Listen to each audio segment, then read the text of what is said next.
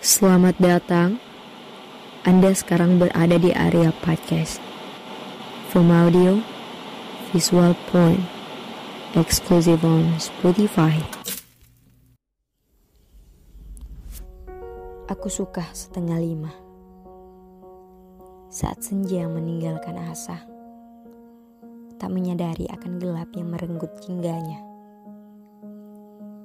Gelap kadang berarti sunyi, bungkam tapi berperasaan. Malam punya ikut berubah, tapi lebih menyenangkan dari sebelumnya. Kecanggihan zaman membuat kita bercerita sepanjang malam.